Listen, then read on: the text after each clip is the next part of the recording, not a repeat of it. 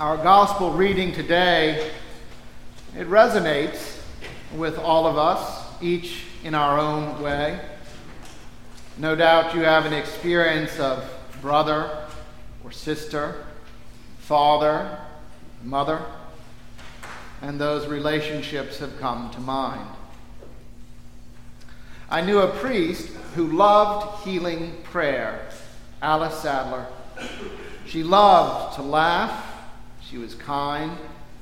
She gave me some of the best advice I've ever been given. And when she heard this story, this parable, three things came to her mind forgiveness, reconciliation, restoration.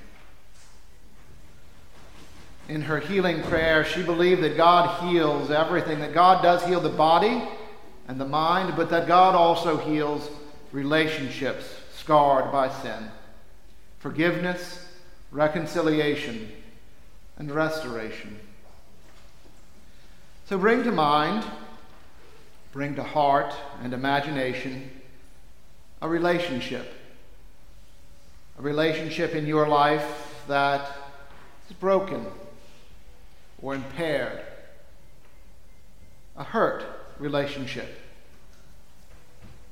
And listen and allow your mind to wander for how you might find healing. Offer forgiveness. And in time, if it's right, if it's holy, reconciliation.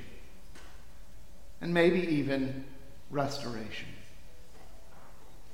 Forgiveness is the action that the injured party must extend to the trespasser to that person who needs to be forgiven. The injured must work to stop, stop nurturing pain, stop seeking revenge, choose to leave the past in the past. This is something that the injured person needs to do primarily for their own sake, for their own health and well being. And that forgiveness may or may not lead to reconciliation. Reconciliation is dependent on the trespasser's penitence and desire to have a new and different relationship with the person they injured. Reconciliation may mean that you allow the thief to continue in your life, but you don't hire them as your bookkeeper or give them a key to your safe. And so much in this aspect is dependent on the faith, experience, and heart of another person. If that heart is hardened, they will never be penitent. They will never see their own wrong. The person who has already forgiven, they might yearn, they might feel bad that reconciliation is not coming, that the trespassers simply cannot see their fault and sin. But the trespasser must be penitent. The ball is in their court. Restoration is to restore fully the other person to your life. It means that you not only re employ that thief, but you open wide the safe and give them access to everything. The parable of the prodigal son is a parable of restoration. And that's why that elder brother got so angry. If only the father had forgiven or even reconciled, maybe all would have been well. But to restore the wasting, the prodigal son to his former place, is too much. We had to celebrate and rejoice because your brother was dead and has come to life. He was lost, he's been found. These are the words of a parent reunited with a child who fell away and came back again. The words of a parent who not only forgave and reconciled, but who restored. Restoration, when seen by an outsider, can cause hurt, but it's only because the devil moves in and tempts with jealousy. Family life is filled with great joy and celebration, but it's not without its hardships. As sons and daughters seek to make their own way in the world, and as parents seek to protect and guide children along paths of prosperity, the parents' will and words conflict with the child's wishes and ways. And there are hurt feelings, and there are hard words and there are tears, sorrow, anger, and resentment. Story we have today of fathers and sons, sibling rivalries, parenting, forgiveness and love, restoration. The story resonates with our own personal experiences, our experiences of parents and children, our relationships in the world.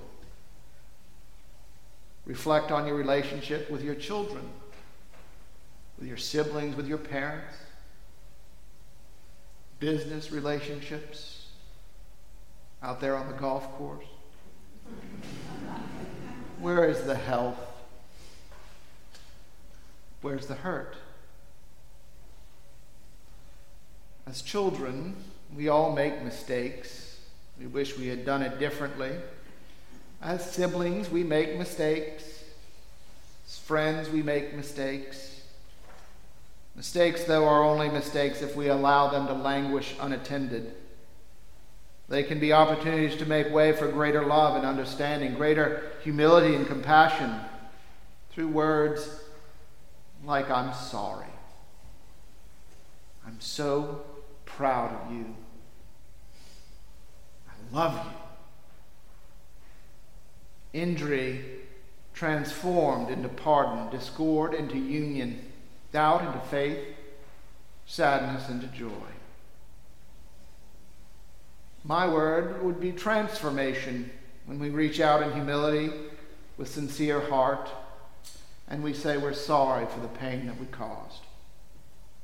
When we stop obsessing over our own need to take, our own need to be loved, our own need to be understood on our own terms, and instead selflessly give, seek to understand, seek to love.